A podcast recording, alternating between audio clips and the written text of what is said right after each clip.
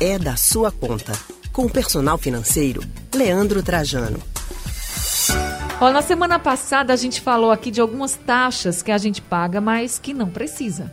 Então, como esse assunto é da sua conta, Leandro Trajano vai dar exemplos hoje de tarifas que não precisam ser pagas e até mesmo como economizar nas taxas e impostos que são obrigatórios. Leandro Trajano, muito boa tarde para você. Oi, Ani, boa tarde, boa tarde para você, boa tarde a todos os ouvintes. E que bom a gente está retomando esse tema que foi bem interessante, que as pessoas bem interessadas em entender melhor as oportunidades que a gente tem e reduzir e tirar algumas despesas que talvez a gente não precise estar custeando do nosso orçamento, né? Não é verdade? O dinheiro já está tão curto, as contas já estão tão altas para a gente ainda estar tá pagando o que não precisa, né, Leandro? Então vamos começar aqui com a tarifa bancária, porque essa sempre leva um bom dinheiro das pessoas. O que fazer nesses casos? É verdade, Ani, vale lembrar por mais que a gente fale disso, e a gente até já tenha tocado sim no assunto aqui anteriormente, tem muita gente que ainda escuta, mas não vai atrás para eliminar essa despesa. Afinal, seja você utilizando mais a conta de um banco digital, que você normalmente não paga a tarifa por todos os serviços, você tem a oportunidade também de, no seu banco tradicional, conseguir essa isenção. É um direito do consumidor, isso é garantido pelo Banco Central através do pacote de serviços essenciais. Como o nome já diz, você vai ter direito a pacote, um pacote de serviços básicos e que o custo é zero.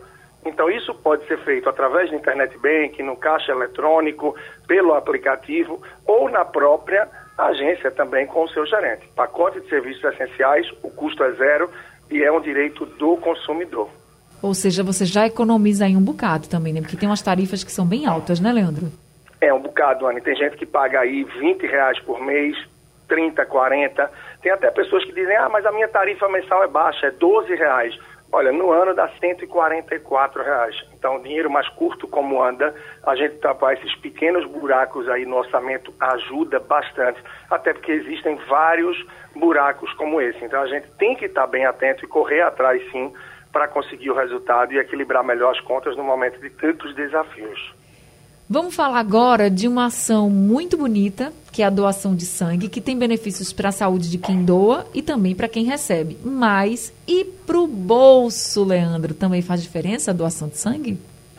Faz sim, Anne, faz, porque é, tudo bem, no momento a gente tem menos eventos, mas várias cidades já retomaram, sim, inclusive nossa cidade, Recife. Então, para quem é doador, e faz a doação pelo menos as três vezes aí ao ano, você comprovando isso, consegue meia entrada para cinema, teatros e shows. Então, comprovando pelo menos essas três doações aí no período dos últimos 12 meses, você tem acesso a esse desconto. Então, é uma oportunidade para quem diz, ah, tá caro isso, tá caro aquilo. Poxa, você é doador, já aproveita o benefício. Se você não é, se interessa em ajudar com as pessoas, enfim, contribuir com isso que é tão nobre, você ainda consegue também esse benefício. Além, claro, de tantas pessoas que estão correndo atrás no dia a dia, atrás aí dos concursos públicos. E muitos concursos públicos a inscrição não chega lá a ser tão barata, tão tranquila. Tem gente até que deixa de fazer o concurso, né, Anne? Por no momento, por alguma razão, não está com dinheiro para fazer a inscrição. Então, em vários casos, você consegue a isenção total ou parcial da taxa, comprovando que você é doador de sangue. É mais um benefício também e que pode impactar no bolso, e claro, a paz de espírito e a bondade aí está ajudando ao próximo. É verdade, boa essa também. Agora, outra, outro imposto que a gente tem que pagar é o IPTU. Esse imposto é obrigatório, né? Mas tem como a gente economizar nele? Tem sim, Anne. Tem várias cidades que tem campanhas que incentivam e focando aí em Recife, o que é que a gente tem? A possibilidade de você acumular créditos que te dão desconto de até 50% no IPTU, até 50%. E esse crédito, ele vem sobre determinados serviços. Por exemplo, a pessoa que tem um filho na escola, ou você que tem uma moto, um carro e que vai fazer uma revisão, automaticamente esses estabelecimentos têm o seu CPF ou do seu companheiro, sua companheira, e ao emitir a nota com esse CPF vinculado, você está gerando créditos de forma automática. Então, muitas vezes a pessoa nem sabe e já tem bons créditos vinculados aí ao seu CPF. E é muito simples de você entrar no site da prefeitura para fazer um login e senha, como qualquer outro site, e-mail, algo que você vai abrir. E aí, no mês de novembro, você vincula os créditos do seu CPF ao sequencial do imóvel. Então, isso pode te trazer aí um bom desconto que chega ao limite de 50% do seu IPTU. E quem nunca fez isso, Anne, que é o mais impressionante, você já tem aí o crédito dos últimos 4, 5 anos acumulados. E tem muita gente com esse crédito adormecido, não sabe, e as pessoas se lamentam na hora de pagar o IPTU. E só para adicionar em relação a isso, indo ao salão de beleza, a um, algum estabelecimento que você vai pagar estacionamento, procura colocar sempre o CPF na nota. Porque em vários dos lugares que a gente coloca o CPF, a gente vai acumulando créditos. E isso traz mais uma folga também para o nosso bolso. E quais as outras dicas que a gente não pode esquecer, Leandro?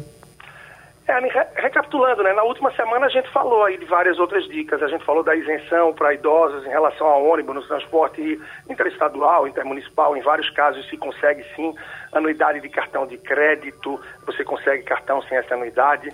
Ah, falamos aí também de estacionamento, de 10% de garçom, várias coisas que nós não temos obrigatoriedade e que em alguns casos sim é de bom grado se fazer, óbvio, mas cabe a cada um analisar entre tantas outras dicas que eu sugiro que nosso ouvinte tente acessar o site da Rádio Jornal e procurar a coluna lá, o podcast do É da Sua Conta, para que acesse não só o episódio da última semana, como também das semanas anteriores, já que há mais de dois anos e meio a gente vem construindo aqui um ótimo conteúdo para todos os ouvintes, com muito conhecimento em relação à reestruturação, organização financeira, investimentos e muito mais.